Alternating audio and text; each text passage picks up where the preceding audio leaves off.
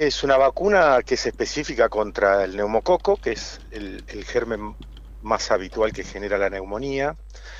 Eh, es una nueva eh, combinación que cubre, la, vacuna más conocida es la cubre 13 serotipos del neumococo. Voy a tratar de ser simple a ver si me puedo explicar. Esta va a cubrir 20, o sea, amplía su espectro de cobertura. ¿sí? Esta es importante porque estas nuevas eh, serotipos que agregan eh, eh, son aquellos que tienen o que generan la mayor tasa de letalidad de resistencia a antibióticos y de meningitis. ¿Sí? Uno a veces dice la neumonía nada más, pero este germen no solo produce neumonía, sino que produce meningitis y infección generalizada lo que se conoce como sepsis o bacteriemia. Por eso es muy importante eh, esta, eh, digamos, esta habilitación que hace el ANMAT para esta nueva vacuna. Nosotros ya te disponemos de dos vacunas, pero la tendencia que va a haber es que, dado su forma de aplicación, que es una sola dosis, es, vaya reemplazando las otras dos esto es un poco la, idea. Eh, eh, es importante porque porque en el contexto eh, social y, lo que nos espera, lo que lo que lo que tenemos y lo que nos espera para el año que viene es muy importante tener cobertura de vacunas en la, en la población, sobre todo la población de riesgo que es la población pediátrica y la población de mayores de edad. Eh, ¿Por qué hace alusión o, destaca en, este contexto que vamos a tener el año próximo, doctor? ¿Hay alguna, alguna perspectiva que, preocupe en este momento? No, no, a ver, es claro saber que lo, que llaman determinantes sociales de la salud inciden directamente sobre la enfermedad.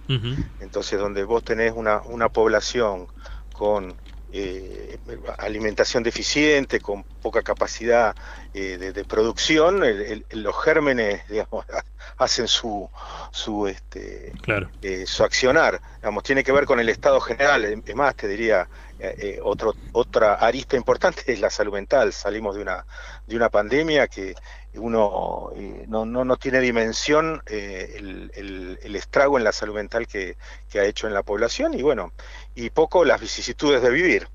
Eh, así que es muy importante la cobertura de vacunación, no solo la de neumococo, sino la de todo el plan de vacunación. Doctor, eh, ¿cuándo se prevé que esté disponible esta vacuna?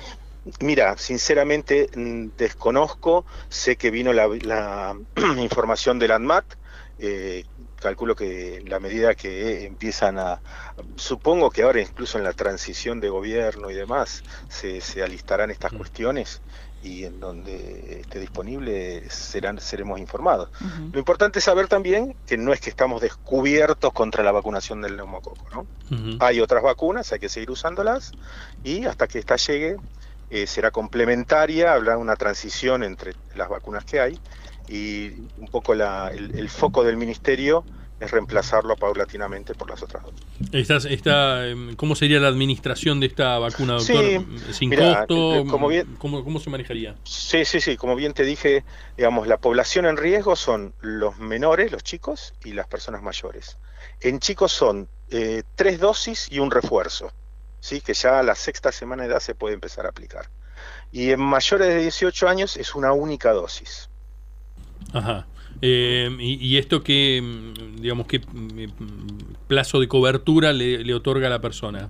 No, es una única dosis, o sea, tenés una muy buena inmunidad por eh, el, tiempo, digamos, por el tiempo de vida. Ah, bien, es una es, permanente, una única dosis, una única, dosis, permanente. No hay que hacer aplicar refuerzos en el futuro ni, ni demás. Sí, en los chicos sí tenés tres dosis, por eso son, digamos, tenés tres dosis y un refuerzo, pero en los adultos es una única dosis. O sea, e, e, es, cómoda para utilizar, tenés mayor posibilidad de que la gente... Muchas veces la vacunación, el, mayor problema que tenés no es la primera dosis, sino la segunda o la tercera o los refuerzos. Claro. Entonces, al tener una, una vacuna con una comodidad de posología es mejor. Eh, doctor, ¿esto va, eh, va, a ser incluido en el, calendario oficial? Eh, ¿Va a tener costo? ¿Cómo, cómo se va a hacer la administración de esta vacuna? Es prematuro decirte algo, pero muy probablemente esté incluida en, el calendario o si no en las campañas masivas como la de la gripe o las actuales de la neumonía. Bien, bien. Doctor, le, cambio de tema, estamos eh, prácticamente en, el, tramo final de, la gestión de Héctor Gay. le, quería consultar, bueno, por, por su gestión. ha sido una gestión muy particular, muy, muy particular, a partir básicamente de que le tocó formar, liderar una Secretaría de Salud en, el marco de una pandemia. Sí, como bien dijiste, digamos, eh, ha sido una gestión compleja en el marco de la pandemia. Eh, por suerte creo que hemos podido transitarla con, conceptos, con aprendizajes importantes, eh, sobre todo lo que tiene que ver con el trabajo integrado, con el, el este, trabajo en equipos y con una fuerte impronta en lo que tiene que ver con la participación comunitaria. Esto no, la pandemia no la podríamos haber sobrepasado si no, si no teníamos la colaboración de los vecinos, este, más allá de todo el folclore del alrededor, digamos, ¿no? Este, valorar terriblemente el trabajo de los equipos de salud, no solo del nivel hospitalario, sino también del primer nivel de atención, y bueno, y te diría que el saldo te diría que es positivo. Hoy tenemos una Secretaría de Salud fortalecida, eh, con fuerte impronta en la prevención y la promoción, que es lo que realmente hay que trabajar, porque si no, digamos, lo que son camas hospitalarias nunca van a alcanzar, ¿no? Y, todo lo que es la tecnología médica. Eh, así que bueno, obviamente queda mucho para hacer. Eh, ya hemos tenido contacto con, nos van a, suceder, que son compañeros de trabajo. Eso le iba a preguntar, eh, ¿cómo, cómo se está manejando la, transición, si es una transición ordenada, eh, cuáles son las, las, las, eh, las, líneas de acción que quedan abiertas, que habrá que ver si, si decide continuarlas la, la gestión que viene o no.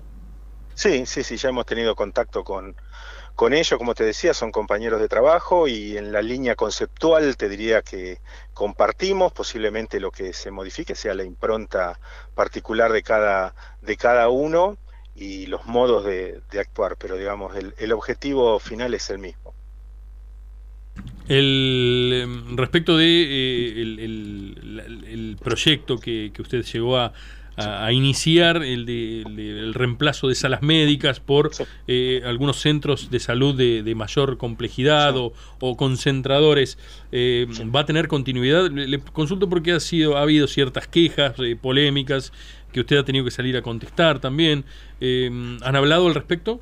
Sí, mira, insisto, digamos, en líneas generales, conceptualmente coincidimos.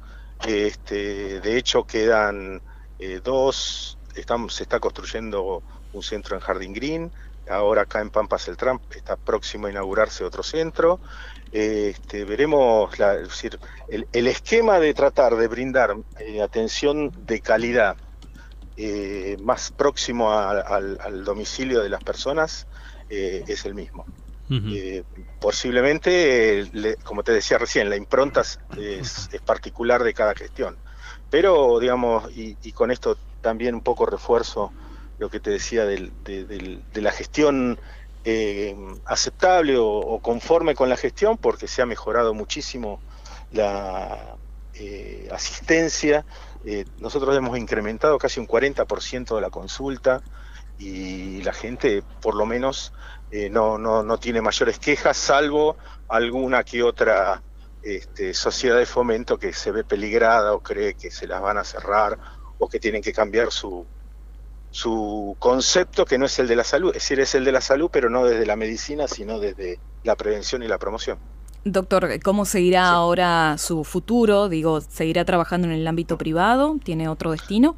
Sí, ustedes saben que yo vengo del PENA, así que cuando deje acá me vuelvo al hospital y seguiré trabajando en la actividad privada y en la actividad pública.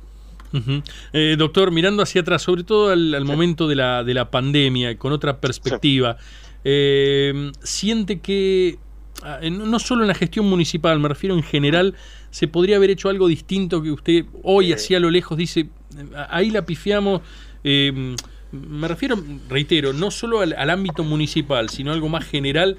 en esto la pifiamos, deberíamos, esto deberíamos haberlo encarado de otra manera.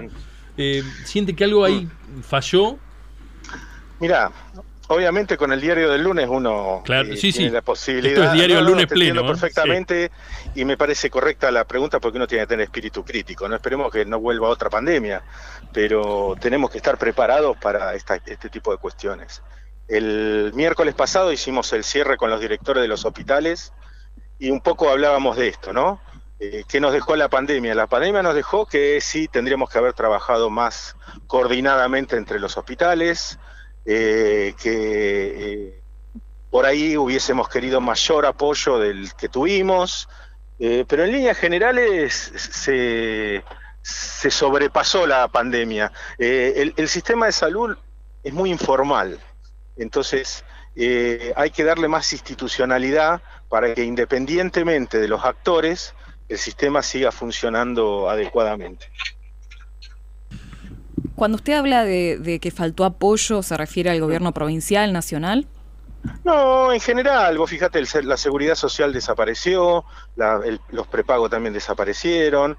A veces hemos sentido, y esto lo digo eh, eh, particularmente, hemos sentido la diferencia de, color político alineado a provincia, pero nada que no se haya podido eh, salvar. Eh, vos me preguntás qué es la autocrítica y yo este, contesto en ese sentido. ¿Qué sé yo? Eh, te puedo decir algo muy sencillo. Hace tres años que pedimos ambulancia, y hay ambulancia por todos lados, Bahía Blanca nos recibió ambulancia.